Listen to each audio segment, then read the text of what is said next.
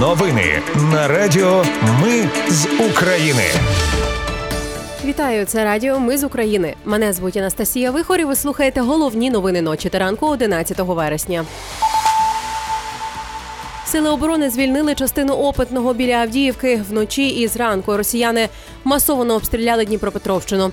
До Києва прибула міністр закордонних справ Німеччини Анналена Бербок. У Києві затримано зрадника-контрактника Нацгвардії, а українці мають перші перемоги на Іграх Нескорених. Про все це та більше за мить у новинах на Радіо Ми з України. Сили оборони звільнили частину Опитного біля Авдіївки. Про це повідомила заступниця міністра оборони Ганна Маляр. Також вона повідомила про частковий успіх у районі Новомайорського. Сили оборони витісняють російських військових із займаних позицій в районах Кліщіївки Донецької області та закріплюються на досягнутих рубежах, повідомили в Генштабі Збройних сил України. За словами Ганни Маляр, українські військові на Бахмутському напрямку за час наступу звільнили 49 квадратних кілометрів території, а протягом минулого тижня 2 квадратні кілометри. Українські війська минулої доби знищили 6 катерів з росіянами, які спробували повернути позиції в Херсонській області.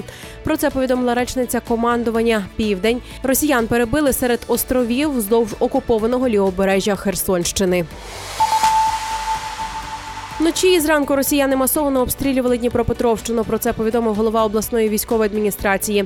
У хід ішла артилерія, керовані ракети і дрони «Камікадзе». Над областю вдалося збити 11 шахідів. Через ракетний удар по Криворіжжю сталася пожежа. У Гречанно-Подіївській громаді пошкоджені приватні будинки, руйнування є у Нікополі, Марганецькій і Мирівській громадах. Жертв, на щастя, немає. Також повітряні сили повідомляють про збиття загалом 12 шахідів. Вони летіли в напрямку Дніпропетровщини та Запоріжжя.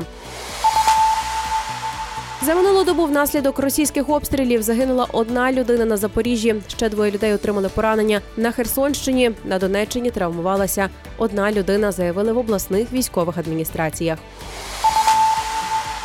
І про бавовну на Росії. У Білгородській області вночі лунали вибухи. Губернатор Гладков заявив, що російська протиповітряна оборона нібито збила 2 дрони, уламки одного впали на дорогу.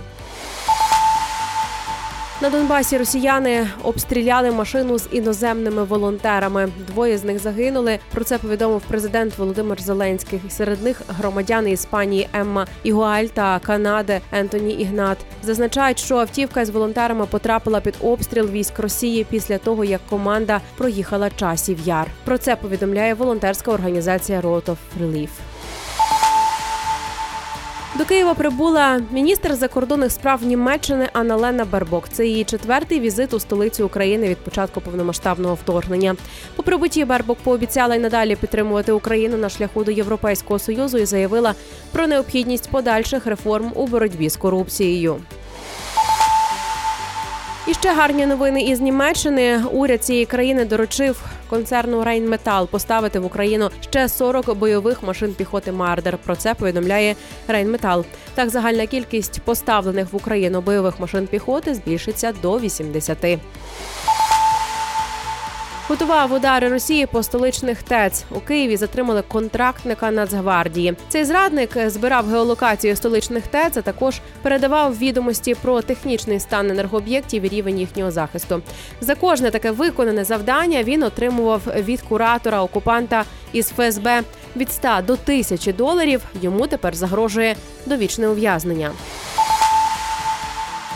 Ну і на завершення гарні новини. Тільки щойно розпочалися цьогорічні Ігри Нескорених і вже українці мають класні результати – золото, срібло і бронзу. Отож, Вадим Мазніченко, Володимир Гера і Олександр Маковей, Максим Зубов, Микола Заріцький і Володимир Довкис вже здобули нагороди. Сьогодні Invictus Games 2023 тривають. Продовжуємо вболівати за наших захисників.